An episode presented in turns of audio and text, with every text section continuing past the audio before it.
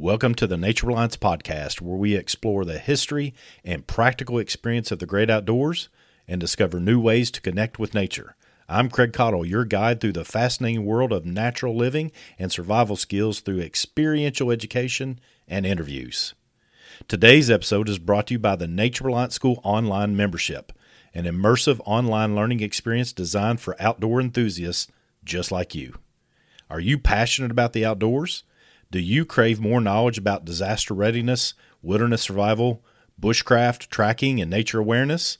If so, the Nature Reliance School online membership is your gateway to a community of like minded individuals, all dedicated to learning and sharing essential outdoor skills. With the Nature Reliance School online membership, you get exclusive access to a wealth of resources, including expert led tutorials interactive webinars, and a library of engaging courses, downloadable books, and documents. Whether you're a beginner or an experienced outdoorsman, there's always something new to learn. So don't wait. Click on the link below to join the Nature Reliance School online membership today. Embrace the wilderness, enhance your skills, and become part of a community that values nature as much as you do. Now, let's dive into today's episode.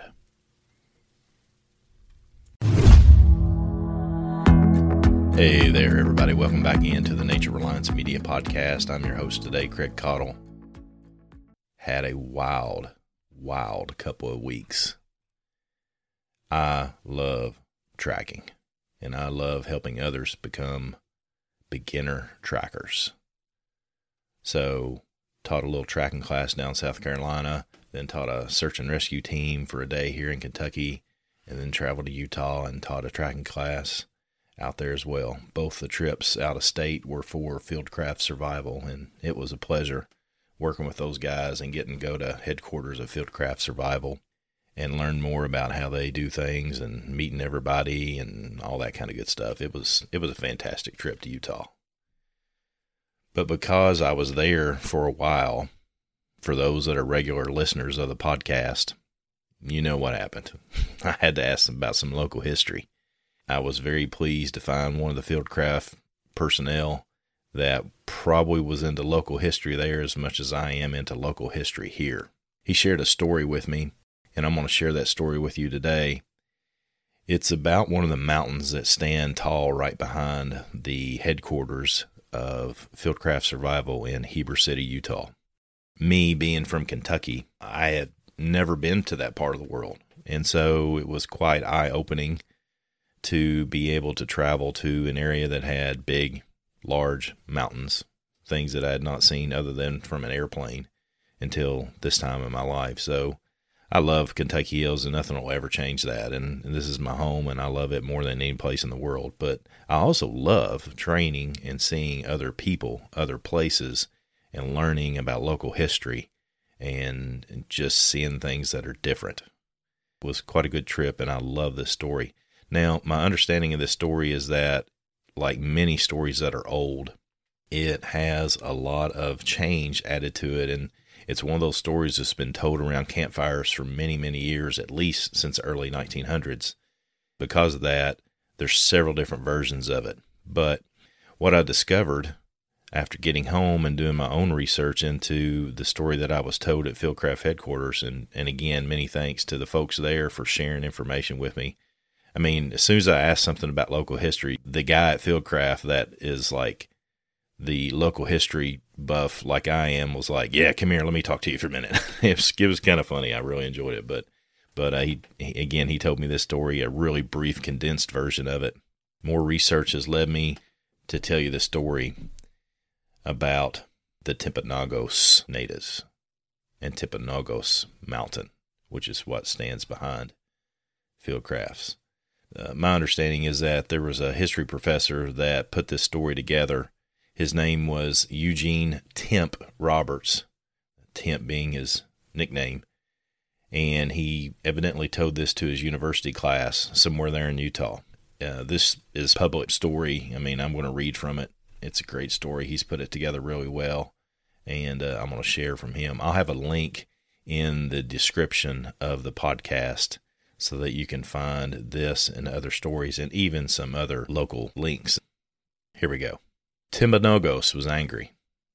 The mountain god shook the hills and the valleys with the power of his passion. All living things skulked into secret places and waited.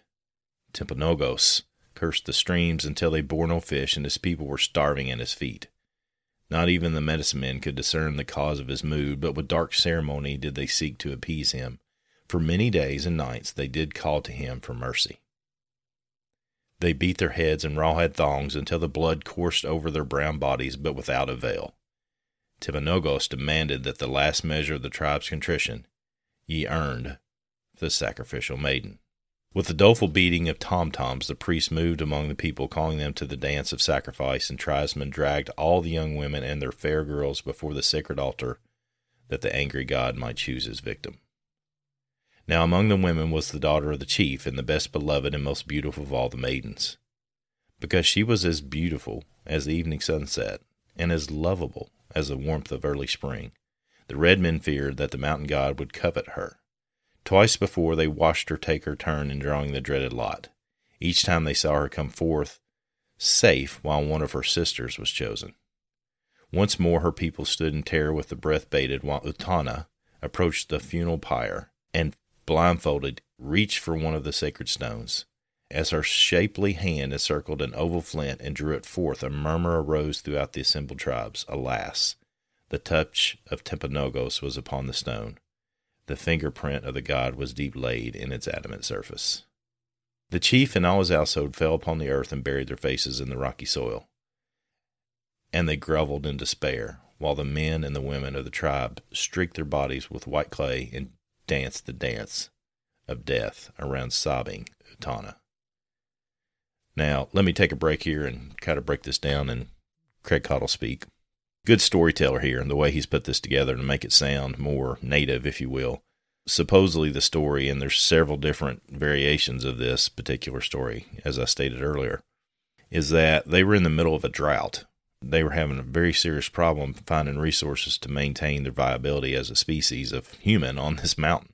To me, looking at the mountain, it looks very inhospitable. It's pretty steep. It's, I think it was about 11,000 feet where uh, a good portion of this event happens that I'm getting ready to tell. What they did when they wanted to appease their god, if you will, was they had these stones in a in a container and they would stick their hand in there. I don't know if you could tell what was being said here they would stick their hand in there, the the virgins would, and when they would come out, there was one black stone that was an indicator that that was the person that they were going to sacrifice. And so that's what has happened. The chief's daughter, who everybody loved and appreciated, she's the one that came out with the black stone. So now she's the one that they're going to sacrifice. Carrying on. Four stalwart braves, anointed with human blood, led Utana from the multitude toward the threshold of Timpanogos. They took her to the portals of the canyon entrance from which gushed the stream which bathed the feet of Timpanogos. Here, with the solemn words, they left her, for none but she might tread the sacred ground. Somewhere among the vast amphitheaters near the crest of the mountain brooded the Great Spirit. She must find him alone. Utana struggled along the trailless mountainside until she reached a wild stream tearing its way southward through a narrow fork of the canyon. Along the stream and toward the mountain top, she took her away until the canyon road widened into an upland valley. She was startled to see blue smoke curling its way skyward through the aspens and to hear the chant of numerous voices. Peering between the trees, Utana saw a tribe of red men dancing a dance of joy before their teepees. How dare these people tread the sacred ground of Timpanogos? Were they mortal or spirits? What should she do? Would they destroy her before she had saved her tribesmen? With these queries in her troubled brain, Utana skirted the village, creeping behind the wild rose and mountain berry. When safely beyond the strange people, she ran along the banks of the stream like a frightened fawn. Utana heard not the soft tread of brown moccasined feet behind her as she ran. Stealing through the underbrush was Red Eagle, an Indian brave of the strange tribe and the son of its chief, who, returning from a bear hunt, had spied the creeping maiden as she stole past his people. Red Eagle tracked the fleeing girl along the banks of the stream until the canyon once more broadened into a beautiful mountain valley forested with the pine and the aspen. Here she turned to the left and started straight for the peaks of Timpanogos. Beside a roaring cataract, Utana rested and Red Eagle too paused behind the wild oak bushes. Next, he followed her up the steep sides of the slanting ledges, then through deep flower beds and under spraying waterfalls, until at last she reached the floor of a broad amphitheater carpeted with flower beds, studded with emerald ponds, and walled with giant cliffs. Here she paused in terror, and Red Eagle too felt himself in the presence of mystic powers. He wanted to spring to Utana's side, for the strange maiden had gripped his heart, and he was half afraid both for her and himself. Then Utana, with an effort at courage, once more began her journey. She hurried over small hills and through tiny valleys to the feet of the deep glacier, winding its way from the mountain crest and ending in a beautiful lake. Along the surface of this river of ice she climbed while Red Eagle followed, concealing himself in crevasses when she paused for breath. After reaching the rim, Utana saw the great valley at her feet. Way in the distance, she saw the smoke rising from her village, and she thought she heard the moaning and pleading of her people. Taking new courage from the thought of her great sacrifice, she sped along the narrow rim of the mountain until she reached the topmost peak. Here the cliffs fell away thousands of feet, and she felt the cool breath of the mountain god on her cheeks. Into the depths she peered and trembled. When Red Eagle scaled the peak, the girl was standing upon the brink of the precipice, chanting a ceremony of appeal and sacrifice, and preparing to leap into space. From her sobbing chant, he gathered the import of her journey the purpose of her sacrifice. Just as Utana, as Utana was making ready to leap into the mystic arms of Timpanogos and fulfill her fate with her life, Red Eagle spoke softly to her. She turned in superstitious terror, threw herself at his feet. In broken, half audible expressions, she pleaded with him to receive the pleadings of her people and to accept her as the wanted sacrifice. Red Eagle understood and was tempted. Impulse and the newborn passion determined his deception. He bade her rise and follow him. Back down the rim of the mountain they went in silence. Red Eagle was torn with fears, and yet he was led by the love of his beautiful maiden. He knew not Timpanogos, neither did he fear this strange god, but withal he was pretending to be divine, and that was sacrilegious. Silently he brooded as he picked a path down the mountainside. Silently he planned. He must possess the maiden, and yet if she knew him to be mortal, she would carry out her sacrifice. He must not return to his people, or she would learn the truth and destroy herself. Turning away from the direction of their ascent, Red Eagle broke into a new and wild country to the north, while Wandering Maiden followed in quiet. Down the sides of the unknown hills they went until their path led them among giant ledges. He must go forth in confidence, or she would learn the truth, and yet he knew not where to go. Along a narrow terrace he led Utana until they came upon the forbidding face of a dark cliff. Red Eagle trembled, for his path was blocked. A low growl from the thickberry bushes upon the terrace roused Red Eagle out of his stupor of fear and indecision, and as he sprang in the direction of the growl, he saw a bear loping hurriedly away from the mouth of the cave. Into the cave Red Eagle walked and was thrilled to see a large enclosure walked with myriads of glistening rock icicles and floored with mystic altars deep colored in sacred red. Once more, the deceiving Indian was tempted, and turning to the awe stricken maiden, he bade her enter and told her that her sacrifice was accepted. Her people would be blessed and that she would reside with him in the crystal palace forever. Utana's heart leaped for joy. This then was the human sacrifice. To be the bride of Timpanogos and to live with him in his wondrous palace was the price she would pay for her people's blessings. Why was the truth not known? Why should her tribesmen mourn her loss and all the fair maidens dread the fatal selection? For many moons did Red Eagle and Utana reside with the brilliant cave, and their happiness was truly godlike. When the storms would break upon the mountain's tops and the lightning would tear across the sky, Utana would search the face of Red Eagle to ascertain the cause of his mood, and Red Eagle would feign anger and would brood in silence until the storm was over. When the days were calm and beautiful and the flowers sent forth their delightful fragrance, Red Eagle would sport about the cliffs and flower beds with Utana in her arms, and all the world was joy. He brought her fresh killed deer and the berries from dangerous heights. She prepared him meat for the campfire, and she awed that he would like her. She was delighted and surprised, too, that he could thrill, like her, at human love and passion. But with all this, he was all powerful. He controlled the storms. He feared not the wild beast. He went forth without weapons and brought back fresh killed meat. But alas, her dream was doomed to end, as all dreams must end that are all built upon deception. One day the low growl of the grizzly was once more heard as the bear sought its favorite lair. Red Eagle sprang behind the wild rose and returned with bow and arrow. He attacked the angry beast, but was wounded before he could drive it away. For days, the sad Utana nursed her wounded lover, and in the ravings of his fever, she learned the truth. Loyal to him, even at the risk of incurring the displeasure of her God, she nursed him back to health and prepared in secret for her great duty. One day, when Red Eagle returned to the cave, he found it empty and Utana gone. With gripping fear in his heart, he set out for the heights of Timpanogos. When he reached the giant amphitheater at the foot of the glacier, he saw a tiny form perched upon the highest peak, and leaning towards the yawning depths, his wild call was lost in the distance. Suddenly the figure raised its arms in supplication, and then Red Eagle saw the body of his beloved hurtling through space, falling from the ledge to ledge until the drop. A mangled mass at his feet. For a moment he shrank away from what was once his beloved bride. Then he raised the bleeding form of his bride to his arms and tread slowly and solemnly back to their crystal cave. In one of the hidden chambers, Red Eagle and Utana laid her there beside a mirroring pond and brooded over her in silence until his lifeless body sank beside her. Then the great god, Timpanogos, did a wondrous thing. Up from the bodies of his children, he commanded their bleeding hearts to rise and merge into one and over the lifeless bodies rose a great heart and fastened itself to the brilliant cave ceiling.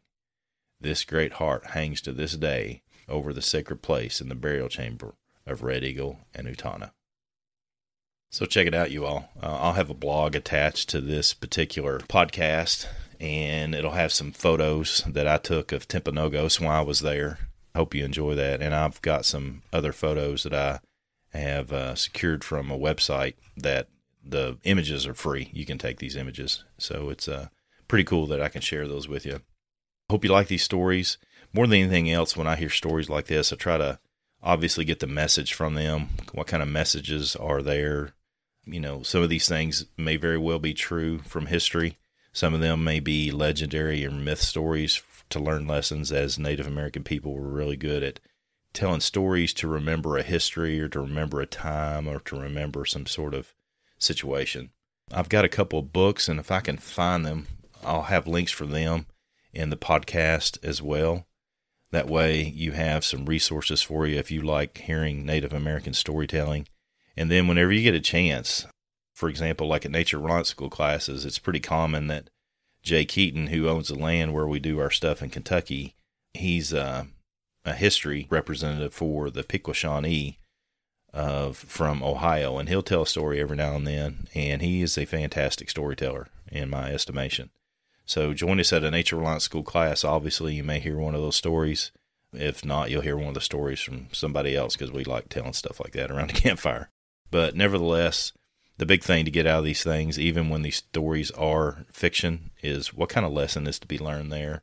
It may be something to you and it may be something different to somebody else. So I hope you enjoyed it and look forward to having you join us as we move forward into Nature Reliance Media future. As always, with Nature Reliance School, come on, join in. Let's learn together.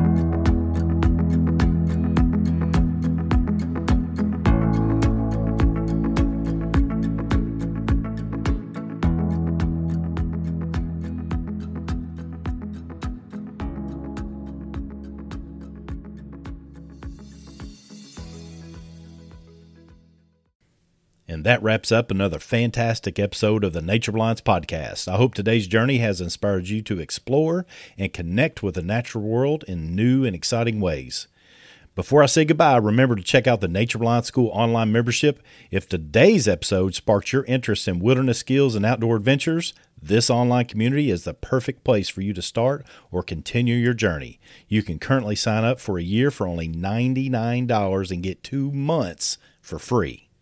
Click the link below to discover a world of expert led courses, engaging content, and a vibrant community eager to share their knowledge and experiences. Whether you're starting your outdoor journey or looking to deepen your existing skills, the Nature Reliance School online membership is here to guide you. Thank you for joining us today. Don't forget to subscribe for more adventures and share this podcast with your fellow nature enthusiasts. Until next time, come on, join in. Let's learn together.